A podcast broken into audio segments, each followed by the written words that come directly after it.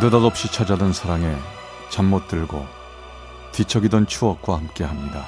라디오 사랑극장 어느 날 사랑이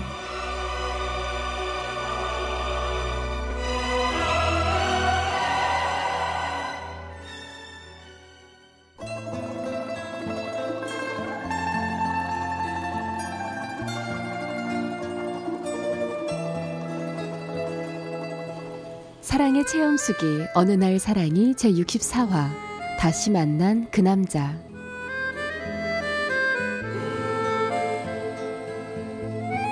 7년 전 그 사람을 처음 만난 곳은 첫 직장이었습니다. 회사 같은 부서 김대리로 있었던 그 사람은 늘 저에게 다정스럽고 매너 있게 잘 대해주었죠. 하지만 저에게 그때 한참 만나는 사람이 있었기에 저에게 잘해주는 그 사람에게 그냥 회사 동료로 선을 그어 조심스레 행동하곤 했어요. 그날도 김 대리님은 늘 그랬듯 아침마다 저에게 커피를 건네주었습니다. 은선 씨 바쁘더라도 커피 한 잔 하고 일해요. 자요. 고맙습니다. 어, 김 대리님 이제 제가 뽑아 먹을게요. 이러지 않으셔도 돼요. 아 괜찮아요 은선 씨. 제가 커피 뽑는 김에 한 잔 더 뽑는 것뿐인데요 뭐 부담스러워요? 조금요. 아이, 다른 직원들 눈치도 보이고 그래서. 물론 너무나 관대하게 대해주는 그 사람이 조금 부담스러웠지만 어느 땐 저에게 너무나 매너 있게 잘해주는 그 사람이 왠지 싫진 않았습니다. 은선 씨 오늘 주말인데 퇴근은 뭐 하실 거예요? 어 요즘 볼만한 영화 많은데 약속 없으시면 함께 영화 보러 가지 않을래요? 아, 저기 오, 오늘 선약이 있어서요. 다음에 시간 내죠. 아 네. 그럼 다음에 꼭 시간 비워 놓으세요. 매주 주말만 돌아오면 그 사람은 늘 저에게 데이트를 신청했고 전 미안했지만 거절할 수밖에 없었습니다. 언제인가 기회가 되면 김 대리님에게 사실대로 만나는 사람이 있다면 말을 하려고 했죠. 그날 토요일 퇴근을 하고 만나던 남자를 만나 데이트를 하러 갔습니다. 그 사람을 만난 지 1년이 되어 가던 때였는데요. 언제나 불같은 성격이 문제였어요. 야, 주문한 지 지금 몇 분 지났는데 지금도 안 나오냐? 아이, 아이. 아, 오빠, 사람들이 쳐다보잖아. 바쁘니까 그렇게 좀만 기다려봐요. 야, 야, 야, 야, 야, 가자, 가자. 아, 이런 데서 밥 먹다가 내일이나 먹겠다, 야. 어서 일어나. 뭐해, 야? 에이씨, 다시는 내가 여기 오나 봐라.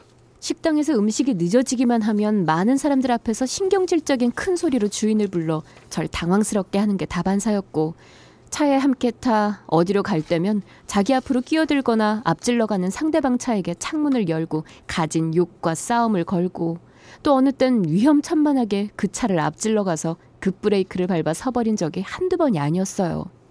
그럴 때면 정말 이 남자를 내가 왜 만나나 하며 늘 고민스럽고 이런 제가 싫었습니다.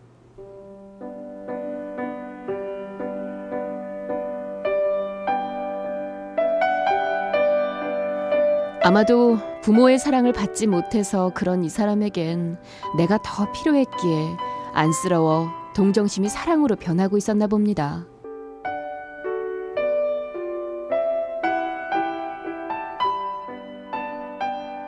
외로움에 절 만나 정을 알았고 사랑을 알게 된 남자였죠. 하지만 이 남자는 점점 변해가고 있었습니다. 남들이 말하는 나쁜 남자, 바로 그런 사람이었어요. 하지만 전 여전히 헤어지질 못했고 그러던 중 날마다 데이트 신청을 하던 김대리와 미루고 미루던 데이트를 하게 되었습니다. 야 멋있다 그죠? 무등산 전망대 저녁엔 처음 와보는데 야 정말 야경 근사한데요. 네, 저도 처음이에요. 와, 정말 멋지네요. 이제 우리 자주 와요. 제가 질리도록 보여줄게요. 네? 아, 네, 그래요. 저기 김 대리님. 네? 저기요. 어, 저 지, 지금 만 만나는 사... 무, 아니 무슨 말을 할 지, 지금 왜 왜요? 아니에요.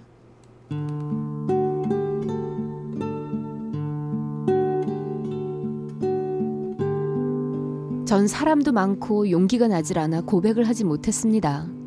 그렇게 한번 데이트를 하고 나니 김 대리님과 자주 함께하는 시간이 잦아지더군요.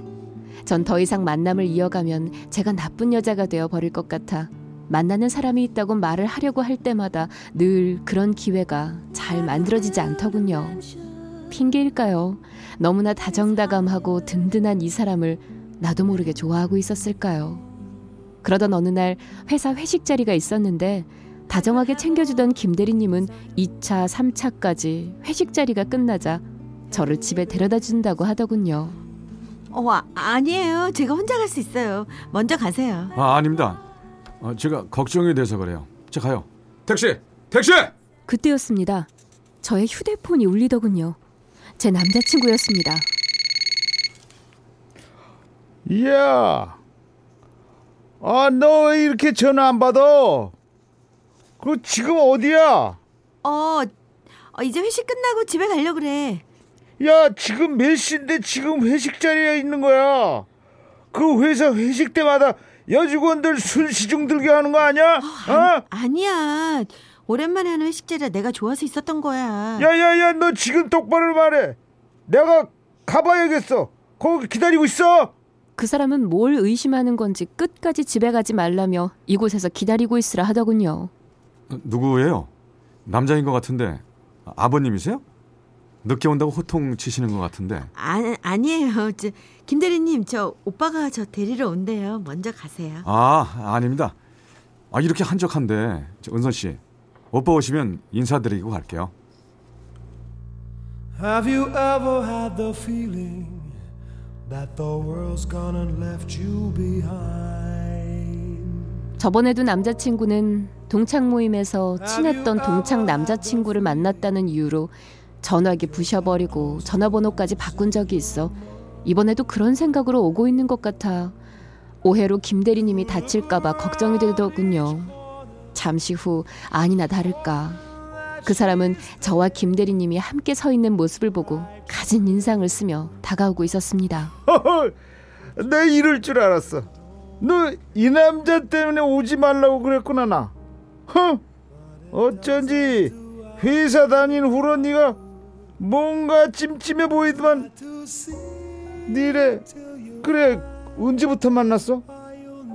어디까지 발전했어 너? 아니야. 오, 이분은 같은 부서에서 함께 일하시는 분이야. 왜 이래? 아 웃기고 있네. 어이 형씨. 어 우리 은선이한테 한 번 더 찝쩍거렸다간 작살 나는 줄 알아. 뭐해 빨리 안 타. 이봐요. 오빠란 분이 왜 그렇게 거칩니까?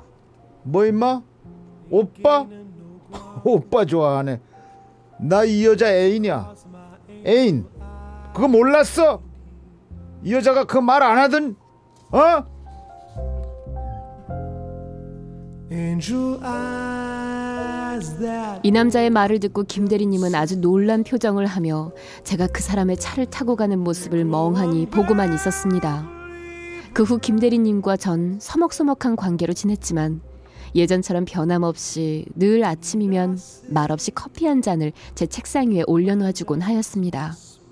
아마 나에게 향한 그 사람의 마음은 한결같은 마음이라고 말없이 표현하는 것 같았죠. 그리고 어느 날은 종이컵 밑에다 쪽지를 넣어 건네주더군요. 은선 씨, 저 타지방 회사에서 스카우트 제의 받았어요. 아마 그곳으로 갈 것 같아요. 은선 씨, 가기 전에 한번 만나 뵙고 싶군요. 오늘 시간 좀 내주실래요? 전 마지막이라는 생각에 만나기로 하고 커피숍 구석에 자리를 잡고 있었습니다. 김 대리님이 먼저 와 있었죠. 저 은선 씨, 그 남자 사랑하세요? 네? 그때 그 애인이란 사람 정말 사랑하는 사이냐고요? 전 정말 이해가 안 됩니다. 이렇게 마음씨 착하고 좋은 은원 씨가 그런 남자를 만나고 있다는 게 정말 이해가 안 돼요. 많이 불쌍한 사람이에요. 저 없으면 안 되는 사람이고요. 아, 은선 씨는 사랑을 동정으로 이해하시는군요. 전 은선 씨처럼 동정적인 사랑은 안 할 겁니다. 제가 사랑하는 사람이라면 그 사람의 모든 걸 이해하고 감싸줄 수 있는 헌신적인 사랑. 그 사람 입가에 늘 웃음을 잃지 않게 해줄 수 있는 사랑. 난 그런 사랑을 할 겁니다.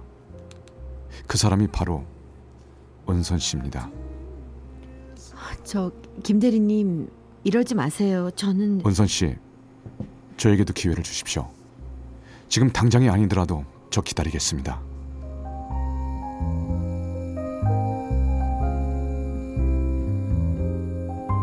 그렇게 그 사람은 참아왔던 저에 대한 사랑의 고백을 했습니다. 그리고 그 사람은 기회를 달라며 그리고 기다리겠다는 말만 남기고 다른 회사로 갔죠. 그의 빈자리는 이미 내 마음의 빈자리로 옮겨졌고 어느 때부턴가 그 사람이 생각날 정도로 제 마음은 혼동 그 자체였습니다. 남자친구도 절 보고 이상하다면서 김대림님과의 관계를 계속 의심했어요. 그러던 어느 날 김대리님에게 전화가 왔습니다.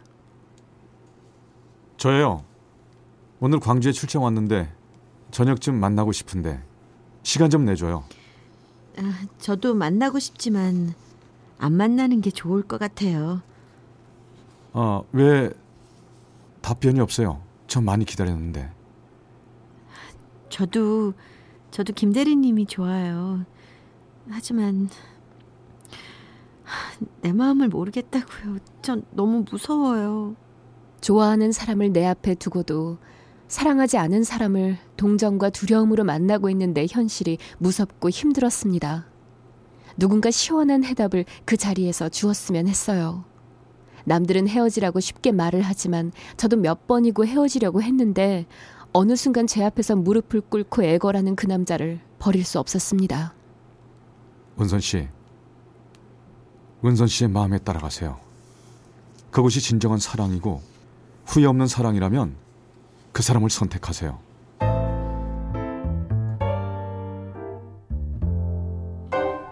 그 후 전 남자친구의 계속되는 구애로 결혼하기로 마음먹고 김대리님에게 한 통의 편지로 날 잊어달라는 편지를 보냈습니다. 결국 그 사람의 사랑을 받아주지 못하고 떠나버렸죠. 그렇게 4년이란 세월 속에 두 아이를 낳았지만 그 남잔 변한 건 없었습니다. 남편은 자주 외박을 했고 술 먹고 집에 들어오는 날이면 아이들을 보는 앞에서 폭력과 갖은 욕을 하며 옛날 과거까지 들춰내며 절 하루하루 괴롭혔죠. 주식과 도박에 빠져 겨우 마련한 집이며 아이들을 위해 모아둔 돈까지 모두 탕진해버렸고 남아있는 건 나만 바라보는 두 아이와 빚더미 뿐이었죠. 그런 전 이런 남편과의 결혼을 후회하며 이혼을 하게 됐습니다. 빈털터리로 아이들을 데리고 친정으로 가야 했고 부모님의 도움으로 조그마한 아파트를 장만해 어린 아이들을 데리고 새 출발을 하게 됐어요. 제 딱한 사정을 듣고 예전에 알고 지내던 여선배가 전화를 했습니다. 은선아, 나야.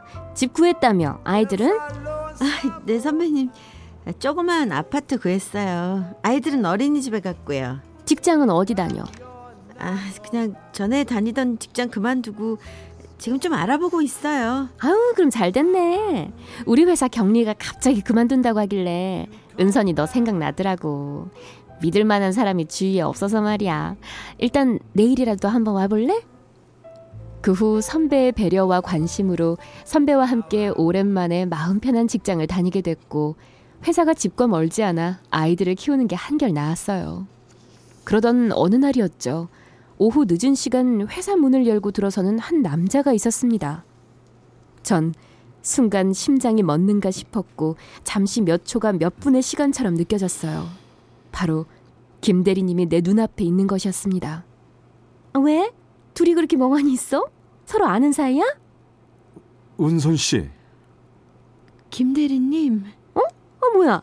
아는 사이구나. 우린 그날 저녁 지금까지 어떻게 살아왔는지, 어떻게 지내고 있는지 못다한 얘기를 나누었습니다. 아, 그랬군요. 그때 그 편지 받고 얼마나 힘들어 했는지 아세요? 연락도 끊기고 그렇게 훌쩍 가버리고 결혼했다는 소식 접했을 때 저 정말 많이 힘들었어요. 이제서야 후회스럽고 미안하네요. 김 대리님은 어떻게 지내세요? 결혼은 하셨어요? 저요. 은선 씨 결혼 소식 듣고 저도 은선 씨처럼 사랑이 없는 여자와 선을 보고 바로 결혼해 버렸어요. 그리고 재작년에 그만 이혼하고 말았어요.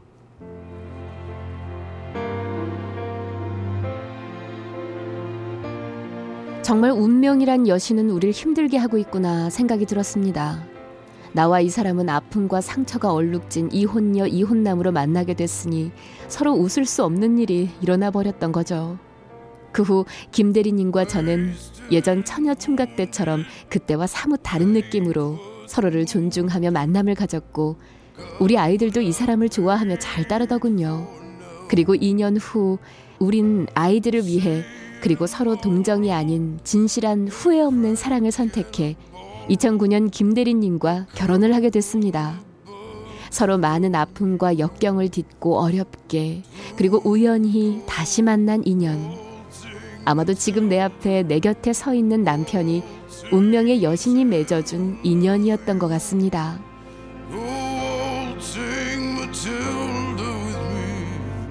광주 남구의 이모 씨가 보내주셨습니다. 어느 날 사랑의 제 64화 다시 만난 그 남자 편이었습니다.